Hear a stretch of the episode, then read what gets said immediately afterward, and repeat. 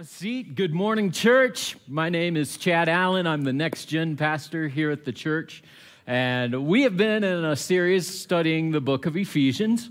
And so, if this is your first time, you're just checking it out uh, online, or you're here today, we are thrilled that you're joining us. And today's the perfect day to jump in. Um, because as we've been studying Ephesians, we've looked at the first three chapters, and we're going to be in Ephesians 4 uh, starting in just a few minutes. But uh, the first three chapters are heavy, uh, they're very theological, doctrinal. And there's the shift all of a sudden that Paul does uh, in going into chapter 4. The shift goes from this heavy, uh, abstract theological implications to unpacking everything he just said in the next three chapters uh, to where the shift is now practical, applicable. And, um, and so it, the first three we, we, we looked and we saw, you know, God's had a plan for man uh, from the very beginning to redeem those in Christ, that we would know him, that we are his workmanship, that our identity is found in him, that we were dead in our sin uh, until he gave us life. And we talked about the church, how the church has been God's plan from the beginning uh, to make him known so that he is known and, and that he can do immeasurably more than all we can ask or imagine. And that's incredible. And so the, the next three chapters, Paul is unpacking okay, because of all of this that we have looked at, of what it means to be fully human, of what it means to really love, that because of all we've looked at, what, how does that change the way we live? That our, our lives should be different. And so we're going to be in Ephesians chapter 4. Go ahead, and uh, turn there and then look at your neighbor and say, Let's go. Not like go, go, but let's continue, proceed. All right, Ephesians chapter 4, verse 1. I, therefore, a prisoner for the Lord, urge you to walk in a manner worthy of the calling to which you have been called, with all humility and gentleness with patience, bearing with one another in love, eager to maintain the unity of the Spirit in the bond of peace. There is one body and one Spirit, just as you were called to the one hope that belongs to your call one Lord, one faith, one baptism, one God and Father of all, who is over all and through all and in all. But grace, was given to each one of us according to the measure of Christ's gift. Therefore, it says, when he ascended on high, he led a host of captives, and he gave gifts to men. In saying he ascended, what does it mean but that he had also descended into the lower regions, the earth? He who descended is the one who also ascended far above all the heavens that he might fill all things. Paul is beginning, um, and, and the theme of this passage, if we had to break it down, is that the body should be a community of unity. That the church has been called and is designed to be a community of unity. And Paul begins, I, I want to pull out three different thoughts, key ideas from this that we know we're called to be a community of unity, but what do we do? And so, uh, the very first thought I'd like to point out is, is that my life gives evidence to my identity. He's talked about our identity in Christ. And so there should be a stark difference because of Christ. And so he, he is uh, um, ironically in jail. I say ironically because the political structure at that time was the Pax Romana, were the peace of Rome. And ironically, he's prison for preaching a gospel of peace. But Paul doesn't want the focus to be on him. Even though he's writing this from prison, he's incarcerated because he's serving Jesus and living for him. But he wants he turns and shifts the focus towards us to all who will call on his name and be called by his name. And, and so he says, you know, live a life worthy of the calling. The way you live should be different than the way you lived before Christ. The evidence there that Paul is clearly in prison because of his faith, but what if the script got flipped and we were the ones on trial? Would there be enough evidence in our lives that would incarcerate us for Christ? The evidence of our lives is, is almost like a court summons where uh, you have been summoned to court to give witness, to give evidence. And, and so, if you're going to give evidence for your identity, you've got to claim them. And, and, here's where I want to take a moment and say this in love, okay? We have talked and talked and talked about uh, claiming the title and not owning the position. That is so, it's just frustrating. That if you're not going to live for Jesus, then don't call yourself a Christian. If you're going to call yourself a Christian, live for Jesus. Because I say it's so frustrating because we've got people like me trying to keep it on the up and up that want the world to know, but when they hear and see someone who claims the title but doesn't own the position, it's frustrating because we get lumped into that group. So if you're going to claim to be His, then be His. The evidence of our lives will show our identity is in Christ. But notice where he went. As soon as he says, live that life worthy of the calling, notice where he went in verse 2. He says, with all humility and gentleness. What's the hardest part for you in this? If you're anything like me, the hardest part in this with all humility and gentleness is the word all. All. He's not saying just in general be humble and gentle. No, completely, entirely. Your whole life should be characterized by humility and gentleness. And, and if you're like me, then it's not just in general, it's supposed to be entirely. There's a little character flaw that I have. Uh, uh something that I struggle with that, that makes this all so difficult. And it's my need to be right. I love being right. I want to be right. I think I'm right. And when I think I'm right, I want everyone to know I'm right. I'm willing to fight for it when I know I'm right, right?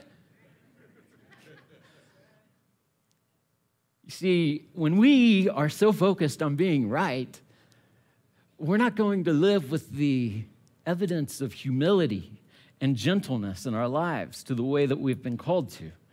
And this is a struggle, but for the Christian, I want to ask what's the greater evidence here? Is it more important that you're right or that you're humble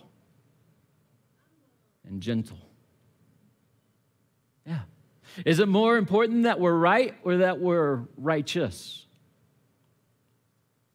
The, the problem with this is not only do I like to be right, but I can say the right thing but be wrong. You, you, you can say the right thing but be totally wrong in, in how you're saying it.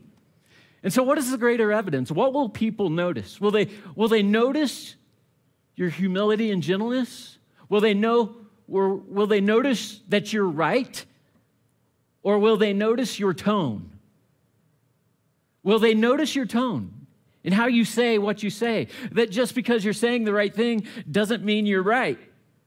And so when we look at our tone, does that communicate? Does our tone communicate gentleness and humility? You know, I heard about a suave young man who, you know, was trying to impress a girl and say something like, Ah, time stands still when I gaze into your eyes. But instead, he said, Your face could stop a clock. Saying the right thing, but the wrong way. It's like I heard two preachers on the side of the road had big signs saying, Turn around, the end is near. A car came past, and a few moments later, there was a big splash.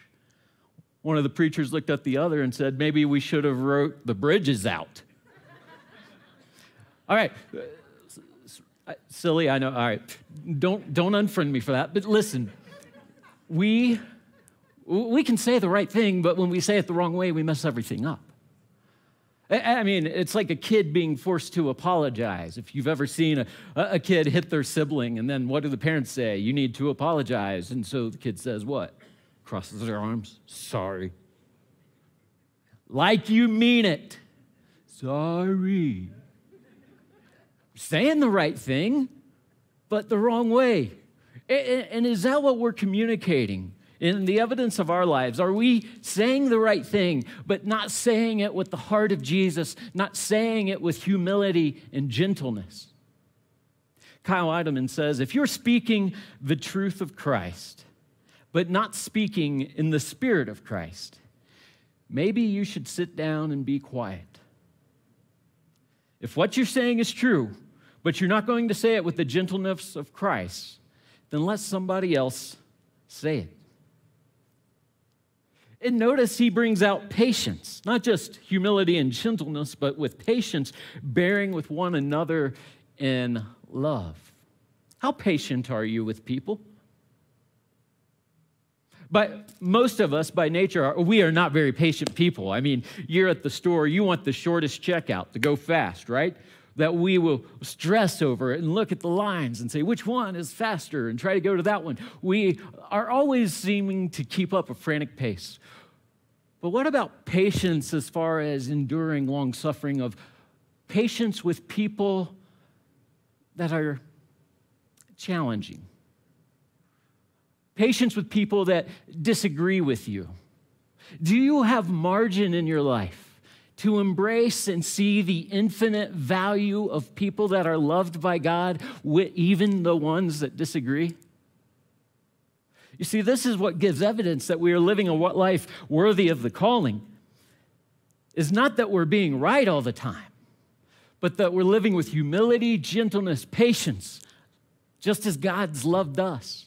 And God's been patient with us. You know, I've never seen anyone ride it into the kingdom of heaven. I've never seen anyone ride it into following Jesus. That, you know, so and so was just right, right, right, right, right. And so I had to, you know, become a part and give my life to Christ. I've never seen that, but I have seen, myself included, story after story of people that have been drawn to Christ by love, by patience, humility, and gentleness.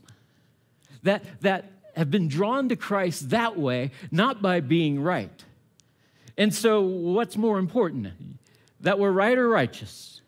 Is it more important that we're preachy with people or patient with people?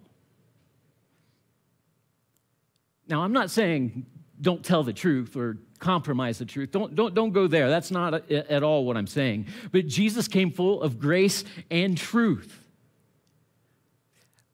I like how someone said, grace without truth is not helpful, and truth without grace is not hopeful. Grace without truth is not helpful, and truth without grace is not hopeful. You see, Jesus came full of grace and truth. He had, he, he was the whole package. And sometimes we leave out some truth in trying to emphasize in grace. That's not right. Well, and sometimes we'll emphasize the grace, but leave out the truth. Neither one is right. Jesus was full of both. And in the truth, we unite, but, but in the grace, we express what God has done for us, the love that He's given to us.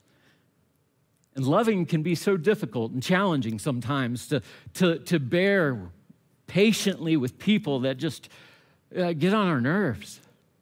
I remember my second son, Silas, was four when I went to tuck him in at night and we said our prayers and he prayed. And, and I'll never forget, he was just four years old and he prayed, God, help us to love humans we don't really like. Man, that hit home with me. A four year old's praying, help us to love humans we don't really like. One, he's emphasizing what? They're still humans. Sometimes we forget that. And that we are, show the greatest evidence of Christ's uh, love in our lives when we love others just as he loved us.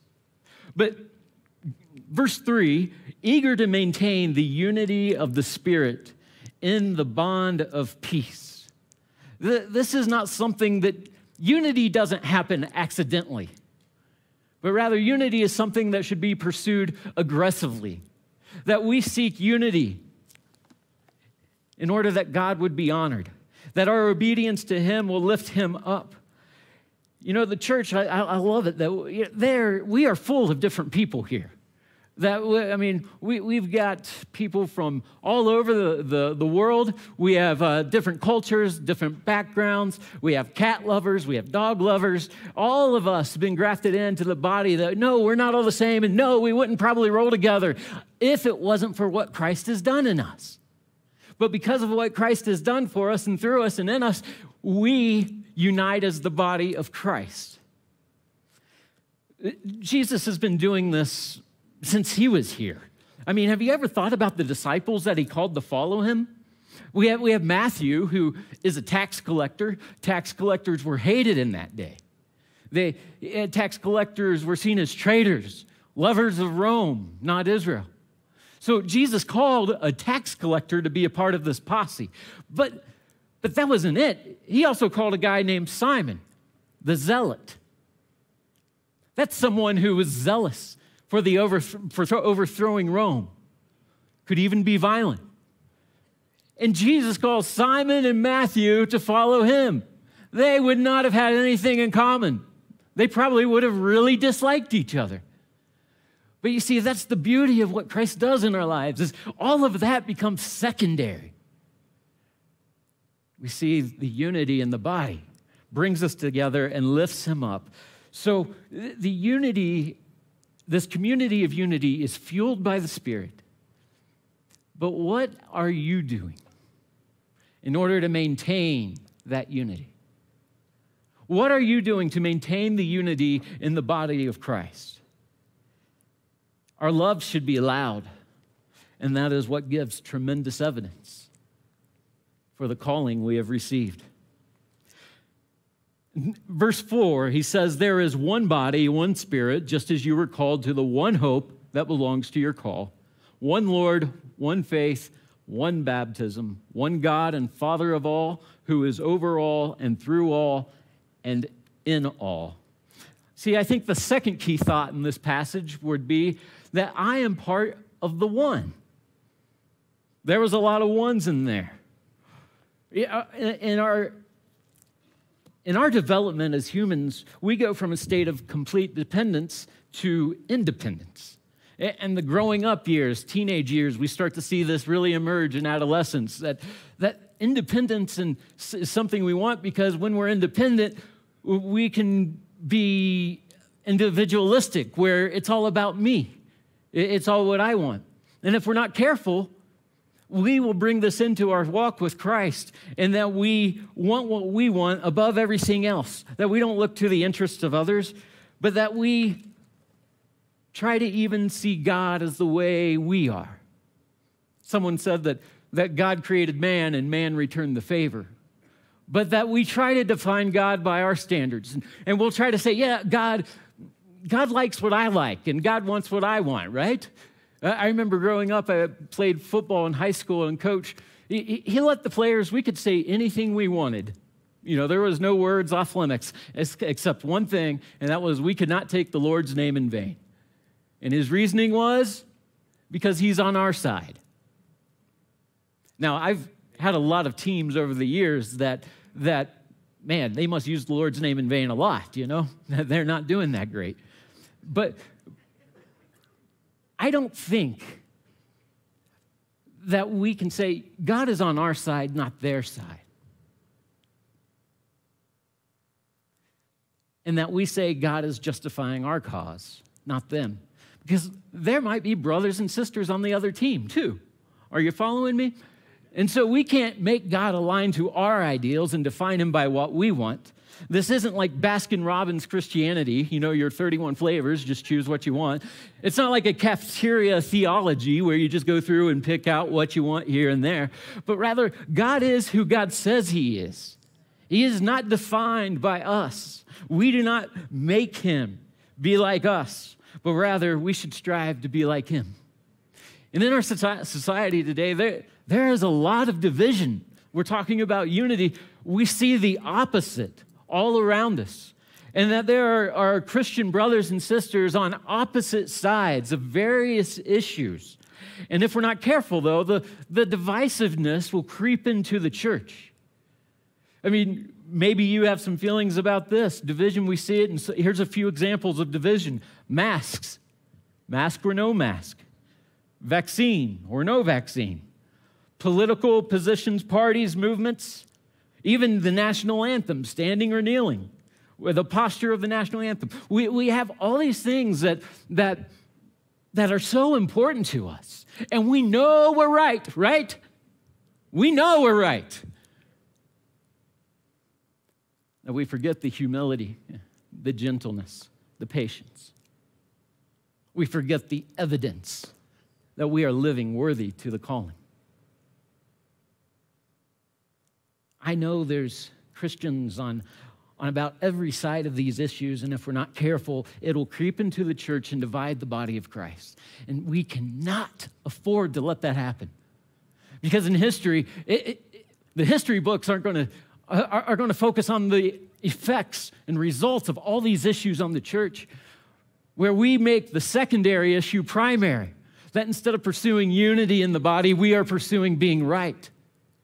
God has called us to, to, to, to walk together. It's like Brian Kincaid last week said there's large print and small print. The large print, we know that God has called us to love God and love people. And the small print's all these secondary issues that, that aren't as important as the unity. Does that make sense? Because the unity is what? So that the world will know. What's more important than that? Not our little position, not our opinion. So I and I hope you know I'm saying all of this in love, but but we have to intentionally, aggressively pursue community. And so how are you doing that? What are you doing to maintain the unity? And, and why is unity so important? Why is unity such a big deal? Well, number one, so the world would know, but two, biblical fellowship can only occur when there is unity. Biblical fellowship. What I mean by that is fellowship's not just, you know, coffee, donuts, and saying how you doing. That, that fellowship, biblical fellowship, goes deeper. And so when we ask, how are you doing? Yeah, we want to know. It's not just a casual greeting, but, but we want more than that. We don't want to stay on the surface level. We, we want to know how is God working in your life? How is God moving? How is He stirring your hearts? And what are you doing about it? You see, fellowship, discipleship, and care, that we need the community to unify and be around us to help us become more like Jesus. And so, uh, if you're not in a community group, get in one. It's all about doing life together. We're stronger when we are uni- united. And that fellowship will go to a deeper level. We just don't have time to do fellowship deep here on Sunday morning. That's where the community group comes in. All of the one another commands, encourage one another, pray for one another, all the one another commands are, are, are can only be done in community.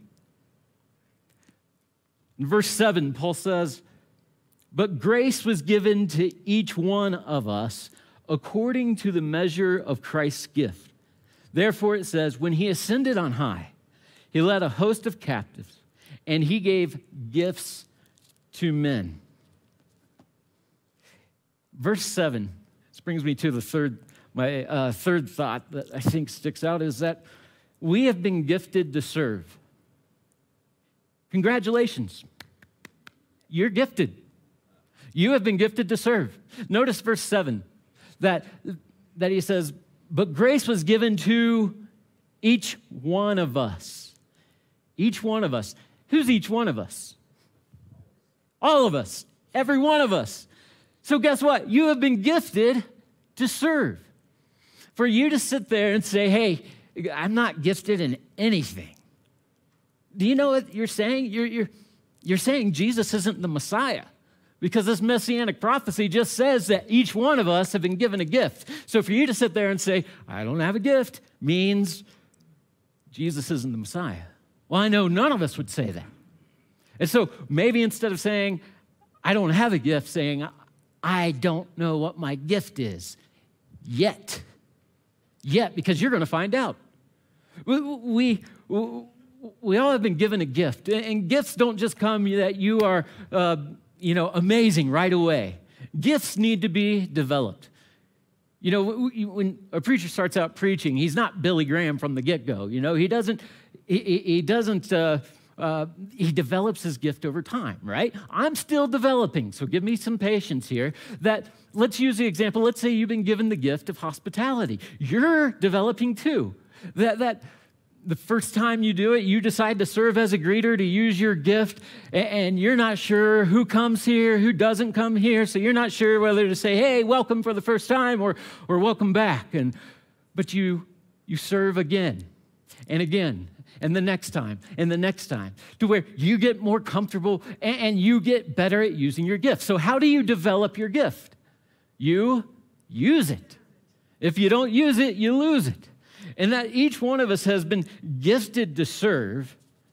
That think about it, Luke 2:52 says that even Jesus grew in wisdom, stature, favor among that, that if Jesus can grow, then don't you think all of us can grow? That, that it's not about being perfect, but it's about using the gift. And we get the focus so wrong on this so many times that we focus on the gift and what we have or what they have, what we want, what they have, or um, things like that, that we miss. It's the giver that we should focus on. And that your giver is your creator, and he has designed you and called you to serve. He will equip you and empower you. He's not going to leave you out to dry. And so, uh, developing our gifts, using them for them. Why are we given gifts? It's for the unity of the body. It's for the betterment of the body. It's for the growing of the body. It's for others, not just ourselves. And you see, this is where we can get it so wrong. This is where church is a we thing, not a me thing. Church is a we thing, not a me thing. When we make it a me thing, we make a mess. Oh, we mess it up bad. I, I, like how one community group says around here they say, United, we are ignited. United, we are ignited. The people in your life surrounding you um, should be picking you up, building your faith, encouraging you, being there for you. And that's when church is a we thing, we get that. When it's a me thing, we don't. And, and it's really amazing that God decided to use us. Really, it's amazing that God chooses to use us at all because, frankly, He had other options. But He chose us. So, congratulations, you're gifted. You get to serve in the body of Christ. I need to be surrounded and grounded by fellowship of believers. I need to be a part of community. I, I need, because when I'm by my own in isolation, I make a mess of, I make a train wreck real quick. I, I remember first full time ministry, this is going back a little bit. I was a youth minister and and, uh, you know, all I did was love the kids and focus on the youth. And I loved it. But the senior minister would occasionally say, Hey, Chad, I want you to do something that, that wasn't related to the youth at all. And one day he asked me to go see a lady named Phyllis. Now, Phyllis was dying of cancer, and hospital was um, a long drive away. And so um, I wasn't the spiritual giant that you see today. I, I, I, was, I was quite selfish, honestly. And, and the, whole, the whole time I'm thinking, man, I really don't want to do this. It has nothing to do for I get nothing out of it. But I'll never forget going into that hospital room and seeing Phyllis laying on the bed. Greet me with a smile. Here she is, her time is short. She not only smiles, but I kid you not, from the moment I walked into the room till I left, man, I felt I felt like the most important person in the world. She asked me question uh, and, and uh, she made me laugh and, and just the whole time instead of me really ministering to her i walked away like she ministered to me. You see that's when church is a we thing not a me thing that god gets the glory. So how how is your life looking? How is the evidence in your life for the unity of the body of christ? He is our liberator that he has set the captives free. We're the captives, that he took captivity captive, that he conquered everything to set us free, that we have this bond of peace, that Jesus is both our peacemaker and our peace. We should want the world to know. So I've got three challenge questions for this week. I want you to ask yourself question number one what evidence will your life show this week that your identity is in Christ? What is it that you're going to do this week that would be evidence for your identity in Christ? Question number two What gift or gifts What gift has God given you to serve others? And question three is How is God stirring in your heart? What is it that you feel God leading you to do in the body? Church, we're a community of unity. We're not perfect, we're far from it. But we know the one who is. And we know that he is able to do immeasurably more than all we can ask or imagine through the church. That's his plan. Oh, there's so much here that next week you have to come back, man. We're going to be talking about getting busy, you know, what it means. We're going to be looking, well, there's so much work for the church to do. Don't you want to be a part of it? I mean, can you believe we get to do this? Let's pray. Father, we thank you for hearing our prayers and for being so good to us. Father, we, we know that life's not about us, but it is about you. And so, Father, we pray that everything we say and do will honor and glorify you. It's in the name of Jesus that we pray, and all who agree say amen. Love you, church.